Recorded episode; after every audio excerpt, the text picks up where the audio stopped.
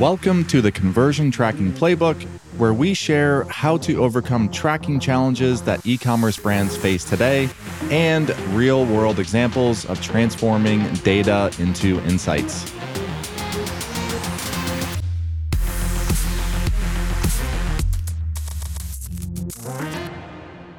Welcome back to the Conversion Tracking Playbook. I'm your guest, Kurt Elster, not your host. I'm I'm filling in for the next 30 to 40 seconds, perhaps. You may know me from another show, the unofficial Shopify podcast, where I am Kurt Elster as well, aka Jack Nasty. A delightful show. This one, I promise, will be better, will be saner, and on it, we are going to discuss some of the uh, experience I have gained in the last 10 years doing two things working in the Shopify partner ecosystem and podcasting about working in the Shopify partner ecosystem. And so I'm uh, thrilled to have Brad here, who did a phenomenal job coming up with original, not canned questions to ask me, and maybe stump me a little. There's there's some some thinkers in here, but I will turn it back to Brad. Let's let's talk through some of these. This will be exciting. All right, so we we got started before I hit record. We were going through, and you know, Riverside popped up with, "Hey, you know, Kurt's using Rodecaster." I don't know. I was like, "What? What's this thing that I'm have to be worried about?" And he just starts doing all these, yeah, clicking buttons. And Ezra's what? Ezra has a yeah that one, and yeah. So I'm like, what what's going on here? Anyways, excited to have Kurt here. I think you are episode 76 or 77, about a year and a half in. I told myself when we started a year and a half ago, I said we'll get to 100 episodes and make a call. Has it been worth it or not? I can say 100% has been worth it. So with that, let's get into the questions. I just saw one. Like I said, I was joking. I'm I'm laughing because I was getting all these, you know, the what, the Snoop Dogg and or Little John, whoever that is. That was Little John. Yeah, Little John. What have you learned over 500 plus episodes of podcast production? And for those listening, the reason I want to start with that is how can these uh, learnings be applied to D2C? We see many D2C folks starting their own podcast. Chew on this obviously Nick Sharma has his and there's others. So it's not just a B2B thing anymore. So what have you learned? When I started it, I was really awkward. Like when you start it, you're you're just interviewing people is a skill, hosting a show is a skill, producing a show is a skill, edit like all of these things are skills. If you have not done them before, you're going to be bad at them. And no one's going to care. As a you just have to commit to I'm going to do a the my the best job I can, which isn't that great. And for at least six months, I'm just going to be screaming into the void. No one is going to pay attention or care, which is good because you're not doing a good job to begin with anyway. And then after six months, 12, 18, suddenly every six months, you look back at what you were producing and what you're going to produce, and you go, wow, I think I figured this out. And every, I swear, it's every six to 12 months it happens where it's just the same thing. I go, oh, I think I finally figured this out. And that's been happening for what, eight years now? It just keeps occurring. And so I think the learning is if you commit to being okay with with making mistakes, you know, because you're not going to start at perfect. You just aren't at anything. And you commit to like, you know, you said, hey, we're going to try 100 episodes. That is absolutely the way to approach it. Is like the goal is not to be successful. The goal is to try it. The goal is to produce the content so that you can get better at it. And that's through feedback, but also just through experience. And so that helped me a lot, you know, just accepting like, we're just going to attempt this. Because the initial version was like, I had a $30 microphone in an extremely echoey room and didn't really know what I was mm-hmm. doing. And over time, you know, developed that skill and got better at it. But like, new, you know, maybe you get 40 episodes, your first, your 40 downloads, your first episode. Wow, that's exciting. And the next one you get 80 and then 100 and like it does it slowly ticks up but at no point you know there's 3 million podcasts and i'm 15,000th well that puts me at top half percent you know? You don't have to be joe rogan you don't got to be number 1 and then when you have that catalog you know that seo suddenly you get to a point where you know now it is if you are researching shopify in any way it becomes simply a matter of time until through research Googling whatever, you will stumble across me and the stuff we produced. And so there's just now there's this inherent body of work that says, well, this guy's a subject matter expert. Because I unintentionally end up documenting the last decade of my career online through media. Yeah. So go long. That's one. Go long, be cool with screwing it up. Yeah, yeah. Like just accept it'll be okay. And I think a lot of people obsess over yeah, the sound quality.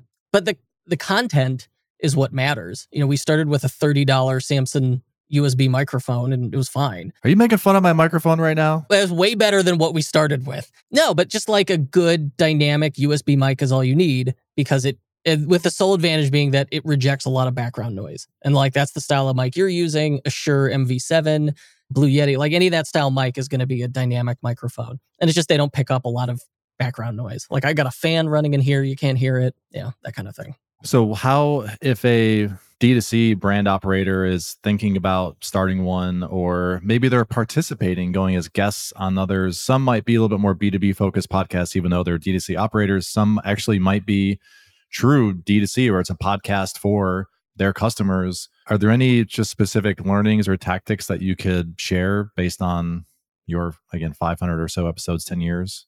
I would start with edit it tighter than you think you should include a trailer, which is a, like that's a tough thing to do because it's like, hey, can you distill why anyone should care into 60 seconds? And you got to figure out the topic. And I don't think you can fake passion. And so it's like, if you own a store, you have a brand and you want to promote it, and the podcast is serving that brand, that store, and you, you have to be excited about the content and what you're doing, you know, because just the act of, of recording and getting it out as content, it mutes you, right? It's like, even if I go on TV and say, I'm not wearing any makeup, I'm wearing a little bit of makeup just to look alive under the lights. The same thing happens with audio, where I kind of had to learn, like, all right, you're going to push yourself a little louder and really like try and emphasize. And part like it's why I talk with my hands is like I'm trying to work up that, that level of energy because it's just like flattens you out. And so you got to be, you have to get comfortable with being 20% more you on mic. And that's a really hard and exhausting thing to fake if you're not genuinely excited.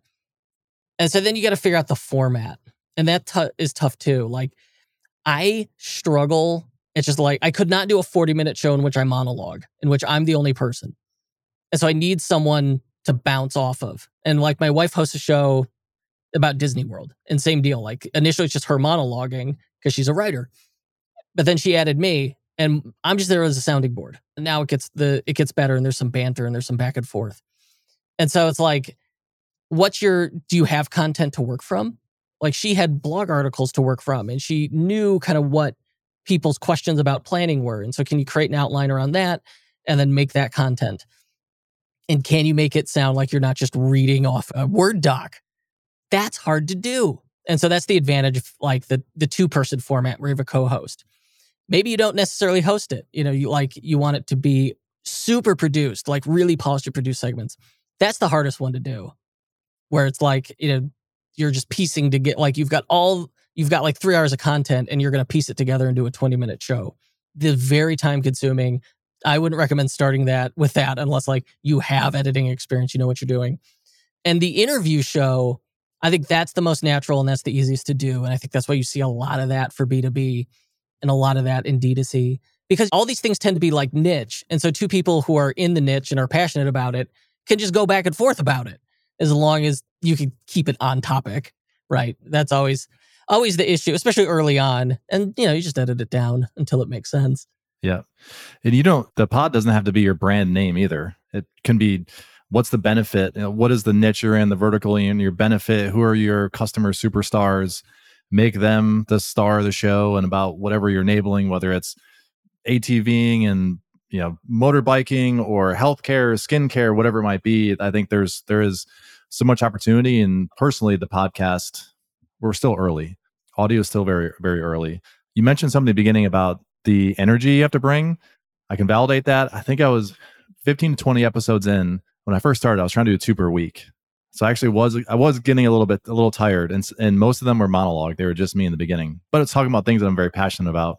And I got an email from a listener and was like, basically said, "Hey, you sounded really tired or something to that effect. Please don't quit. Like, don't quit doing this because the content has been amazing and I really enjoy it. But I could tell that you weren't really into it. So I saw that with my own eyes and went to one per week. I said I can dedicate one one per week and give it everything I have and make sure that I bring my A game and not two C game episodes because I said I was going to do two per week when I started. Yeah, I think, well, it's just you said, you know, I want to bring my A game. You're right. There's such a balance to strike. You know, we commit to one episode per week always. And I, we have not missed it. We have not repurposed content in years, right? Like at least five years. And that's a commitment. And there's this great, in Tina Fey's book, she says Lorne Michaels would say of Saturday Night Live, the show doesn't go on because it's ready. It goes on because it's Saturday. And it's, you don't, it, you want to view it as like this deliverable for your business that promotes your business and just publish, just force yourself to publish. Because if you're always like, I'm not going to do it until it's perfect, well, then there's going to be a lot of unfinished episodes that never make the cut. And it's the only way to get better and make progress. And like every so often, I'll go back through and kind of like edit down our catalog where I'm like, all right, that wasn't a winner. I didn't love that one. This is no longer relevant. So for people who are starting from the beginning on a on a show like this, that way, like they have a better experience. I did. I get an email from a, a listener, and they're like, "Hey, your energy. Like I'm used to." They said, "I'm used to you exploding out of my speakers, and it's just not been the case lately. I hope you're okay. Please keep going. We love you." And it was the pandemic. It was like, you know, I was just wearing myself down, you know, committing to lockdown and doing the show from home. It was tough. And it come like even if you don't think it comes across, it does. You know, some people will notice.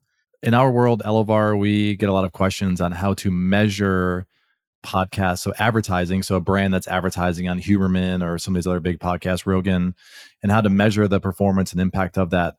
Now, if we flip the script how how do you measure the impact of your own p- podcast?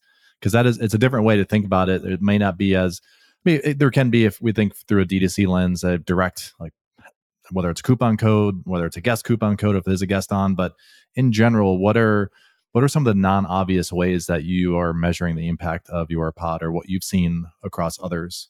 I would say in the entire time I've done this, analytics is the most frustrating part of podcasts. You would think for a digital medium that you would have much better analytics than we do with podcasting.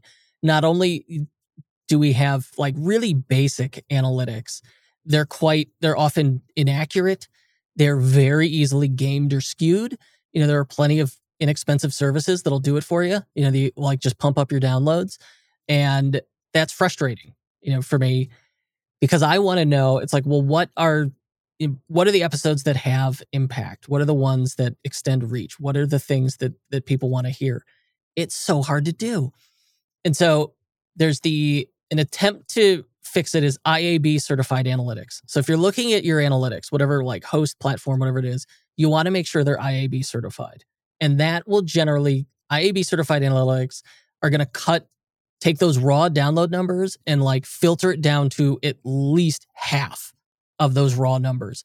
And so that's what we use. You know, and that was the first time we switched to that. That hurt to see all those downloads go away. It does. Oh, painful.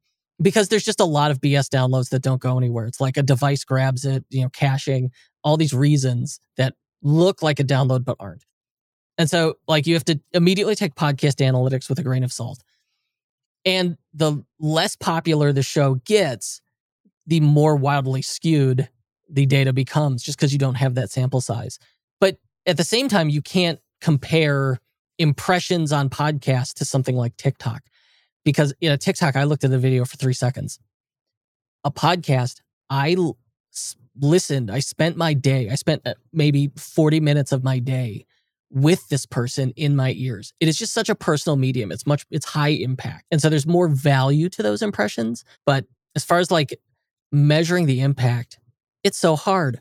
I like listen notes, you know, to see, to try and figure out like overall ranking, you know, where that podcast is at. Listen notes build themselves. This is the Nielsen of podcast ratings. I don't know if it's true, but I've, you know, been into it enough to know that like the top 10% that it shows, those are probably about right uh, the both podcasts. It's uh, the, the way we've done it is like, all right, similar uh, to how'd you hear about us attribution. You know, did you get any of that? Did you hear it on a podcast? Like that's one way to track it. You know, that has its own issues, but it's better than nothing because it's self-reporting. Coupon codes work, but there's a lot of breakage built into that. You know, so I like that. And we use use coupon codes to track attribution. Special offer sending people to landing pages works. But again, it's like you're only seeing a fraction of the total because there's just, it is so physically disconnected from the internet. It's like, well, I downloaded it to my phone, I listened to it on my phone, but the actual audio and the, you know, there's no links, there's no call to act. That's the tough part with it. Yeah. But And it's easy to game. So people are just get like an unscrupulous advertiser could just juice those numbers. But it's like, oh, you know, I'm sure there's a dude on Fiverr who'll be like, oh, I'll jack up your downloads. yeah. but in general, brand, I think just brand lift or like the one to one, the very personal conversation that you get to have, I think that's critical. Maybe if you're in high AOV segment, having those intimate conversations that can make it the time investment more worth it. I like the idea of doing customer customer interviews. And it's like you're passionate. So it becomes an edu- like, let's say you do you sold 3D printers. You know, you sell that's like a good high AOV item, right? And it's technical and it's hobbyist and it's niche. And so you do a show and it's like, well, here's the latest news. Here's I'm gonna I'm gonna do a discussion topic, and maybe you're plugged into communities and forums, and you know your own customer support questions, and so you're gonna answer those on air, and like that's that's that's a show. You could do 30 minutes of that easily, and then say you're gonna a review. You could do that. Hey, behind the scenes, we're gonna share you what we're working on. That's a show, and the and then customer interviews like hey this guy emailed me. He said he's doing this really cool thing. He's got like you know 10 printers set up and he's selling on etsy. Well when that guy he's proud of it. And so he reached out to you and so you're gonna hey, come on come on the show. Oh my gosh now you have rewarded that customer. You have elevated them. You have showcased them. You got to know them. You got to pick their brain. The fact that you should have done that anyway. The fact that it became a podcast that that's just like a bonus for everybody else and that those are the best podcasts where it's like, well, it's two people who are passionate. You're just listening in. Ooh, I like that idea a lot for brands, but it's just, you know, it's such a time investment. Like your business really has to be working on its own for you to be, you know, thinking about the podcast. Cause no matter what, it's going to be half a day minimum. If you're doing a weekly show, you're putting half a day minimum into it. And so you have to be able to step away. And it's, you know, it's deep work because it's like, well, I've got to find the guest or prepare the topic outline either way and then I got to record it. We got to edit it down. Well, I'm still not done, right? And now I have to prepare show notes and I have to prepare episode art and I need to gather all the links that were mentioned and put those in the show notes. Now I have to promote it. And so well, I'm also going to edit it for video, upload that to YouTube. I'm going to take that and dump it into an AI tool called Opus Clips. Opus Clips is going to give me a series of clips. I'm going to send that to my social media person. She's going to post that on TikTok oh, you can see where like pretty quickly I'm now like 20 hours into a 40 minute podcast. Yeah, as I'm I'm trying to catch some of these notes right now, the Opus clips for the show, some of the links to to uh, Opus clips is good for show notes. I'm now I tried tool Castmagic is cool. It'll do it in AI. I now just do it with Chat GPT. Like I have, I put I get the transcript from Riverside. I use a tool that splits it up so I could just paste it into Chat GPT. Oh, I was going to ask for that because you because there's a character limit. You get. I was messing with this over the holidays. Yeah, I was trying to. There's a character limit, and so I used to like have to manually try and split it, and that that sucked. There's a tool called the Chat GPT prompt splitter. I'll just send you the link right now so you could include that in the show notes. I use that to put the transcript in Chat GPT, and then I have an outline. This is the trick to get Chat GPT to write and not have it sound like total stilted high schooler who didn't do the homework garbage is you go, hey, what like here's the context you're working in. I want you to write show notes for it for me. Follow this outline. And then I give it an outline using copywriting formula. And I provided you one of these for an ad read. And I in the outline of the the copywriting formula, it's like this you're gonna follow this. And also here's like, you know, open with a hook. This is what a hook looks like. Here is an example. And then it nails it. And you can use this with all kinds of content. You know what? You got to include it in the notes here. I'll let me grab the the prompt and put it in the chat for you. The chat G. All right, I got it. Oh, nice. All right, link link will be in the show notes for this amazing tool. I can validate the what you sent over was pretty legitimate last week. So, top three interviews. Going back to your depth of knowledge and the who and the what you've learned over ten years. What are your top three and why? And no specific order. No, yeah, it's not a, like a one, two, three. Here's the cool part about doing an interview podcast it's a Trojan horse. If there is someone interesting out there in the world and you want to talk to them, just one on one, pick their brain, no holds barred, 30 to 60 minutes. How would you possibly do that? A podcast gives you a thing of value to offer them, and it gives you context and it gives you a safe way to do it. And so, like, there's this YouTuber I thought was really interesting, Disney Dan. And I was like, I bet that guy knows how to make a YouTube channel, and that would be useful for e commerce merchants. And so I invited him on the show. He's like, I'd love to because podcasts are great for promoting yourself. And so he came on the show. I got to pick that guy's brain. I've always enjoyed Rand Fishkin, who used to do, he's, you know, founded Moz.com and he would do Whiteboard Friday and you know, still around, still as, as busy as ever. And so I'd say, I reached out to Rand and I said, man, I loved your talk. You should come do this show. Didn't even think twice about it. He's like, absolutely. And so Rand Fishkin's advice in which he's like, look, you know, SEO, like you've, you know, you've got that short-term strategy of of Google ads and all that stuff. He's like, but you also want the long-term strategy of organic content. And he's like, podcasts are just an absolute great way to do that. And of course, that spoke to my my loves, my interests, and my preconceived ideas. So that's I love that episode. You know, Rand giving like practical advice and organic backlinks, SEO, and content generation. Man knows a, f- a thing or two about organic search. Yeah, for sure. And he just like he's a great presenter. He's a ton of fun. And then there was a, an episode with Ben Negendorf, who I have always been like death on drop shipping. I like the people who make and manufacture products. But that's truthfully, that's not the majority of e-commerce. The majority is drop shipping. And so I was doing it a disservice by not including, you know, as much dropshipping info in my show. And Ben Neggendorf said, Hey, here's, he's like, I agree with you. And here's the better way to do it. And so that example of like the 3D printer, I didn't come up with that. That was him. He's like, if you're going to drop ship, make it something worthwhile. you know, make it expensive, make it good, make it technical. And I got a lot of that. Harley Finkelstein, president of Shopify, he was on the show last year. That was exciting. Ask Harley if he wants to come on and talk some conversion tracking. I think there's a decent chance you get him to say yes. I mean, he he's committed to the community. He's active in his space. And so when someone respected like yourself in the community asks, it's worth a shot. And then the the last one off the top of my head that I really was very into, well, now I forgot. All right, I'm emailing Harley right now. There is a common theme to them though, and it's a person has a pain or problem in their life. Then they see that the existing solutions out there do not actually solve this pain or problem.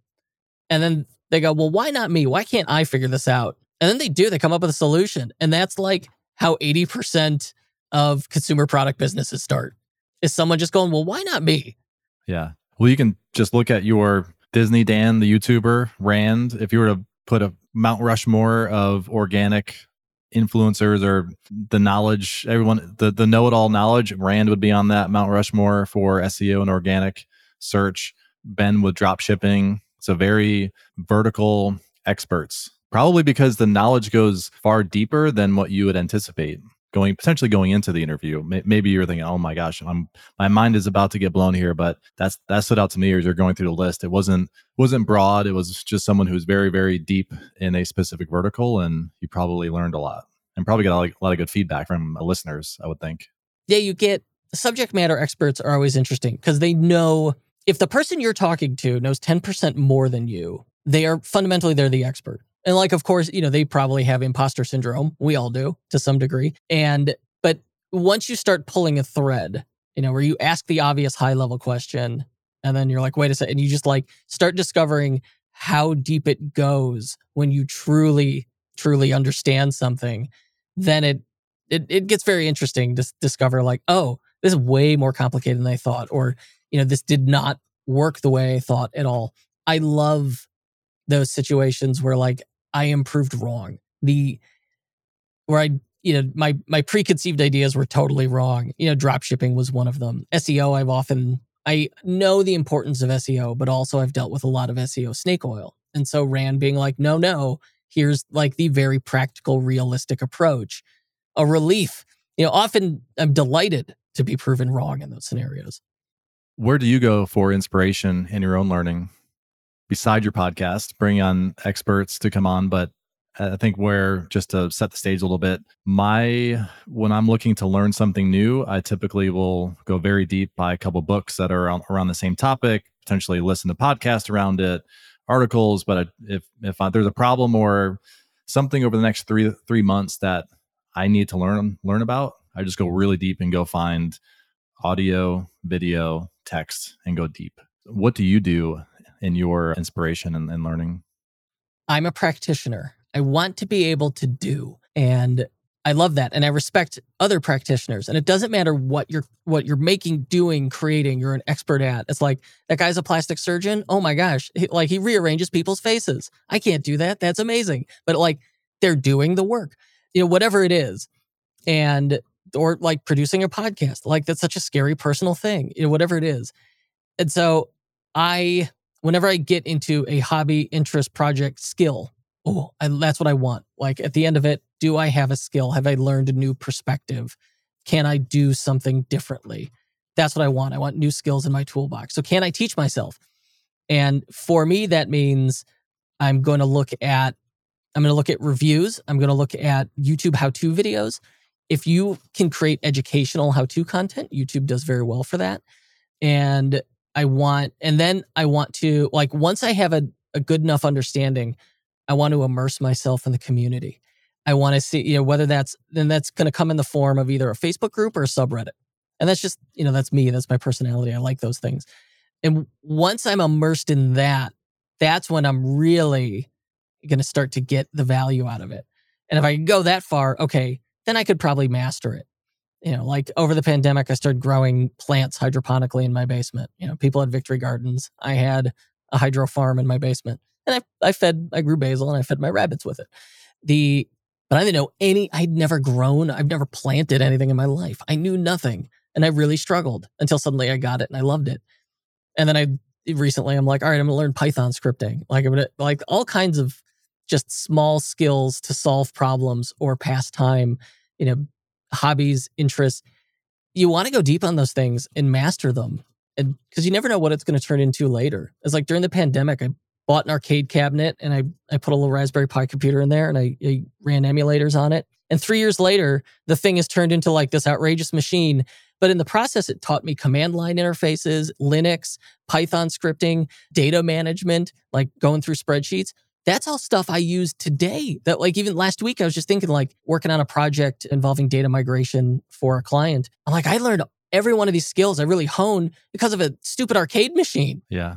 You know, that's the advantage to exploring that stuff and mastering it. Interesting. The, the DIYer, I, I like it. So as we land this plane, last question for you: What what are the top three? Three is arbitrary number, but hidden Shopify gems. So it could be a feature that most don't use. It could be a particular app or agency or freelancer, or consultants, anything. So app probably Matrixify. It's a oh yeah. It's it, it seems like a a boring thing. It lets you export spreadsheets and it lets you import spreadsheets. It doesn't sound particularly exciting. When I came from the world of Magento and uRapidFlow, and I was coming over to Shopify, and then I yeah came across Matrixify, my mind was blown because I uRapidFlow, I loved the Magento, and then yeah, so I used used them quite a bit in my early Shopify days. Yeah, being able to just get you can get any piece of data out of Shopify as a spreadsheet and then update it, manipulate it, do whatever with it, and then import it back in and have it update. It's just an incredible, like if you're, when you've hit that power user level status, that is a, a tremendous tool that we use in a majority of, of client stores.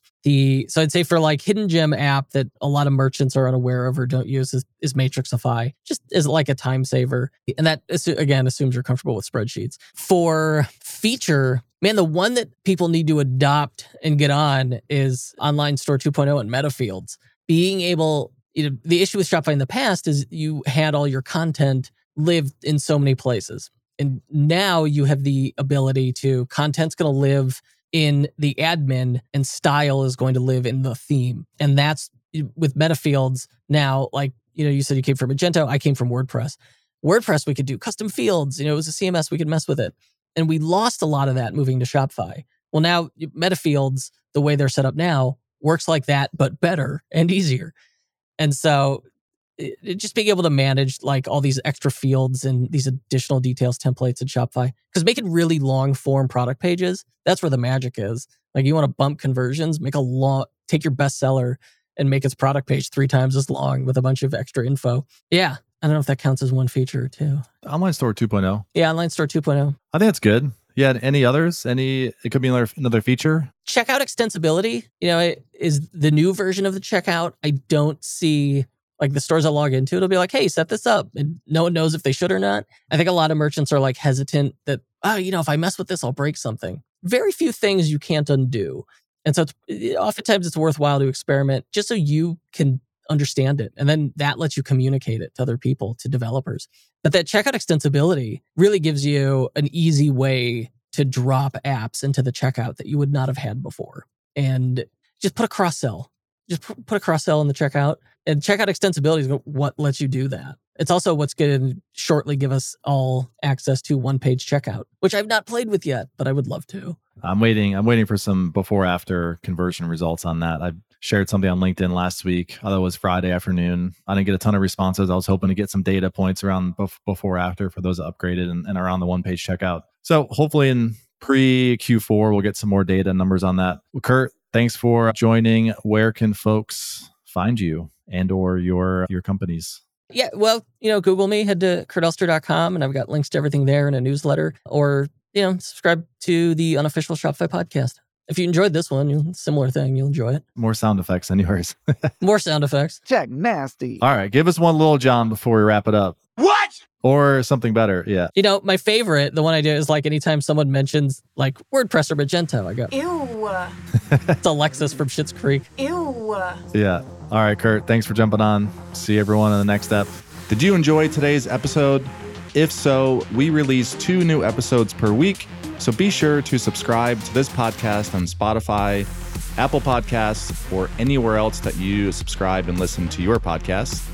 I also have a favor to ask.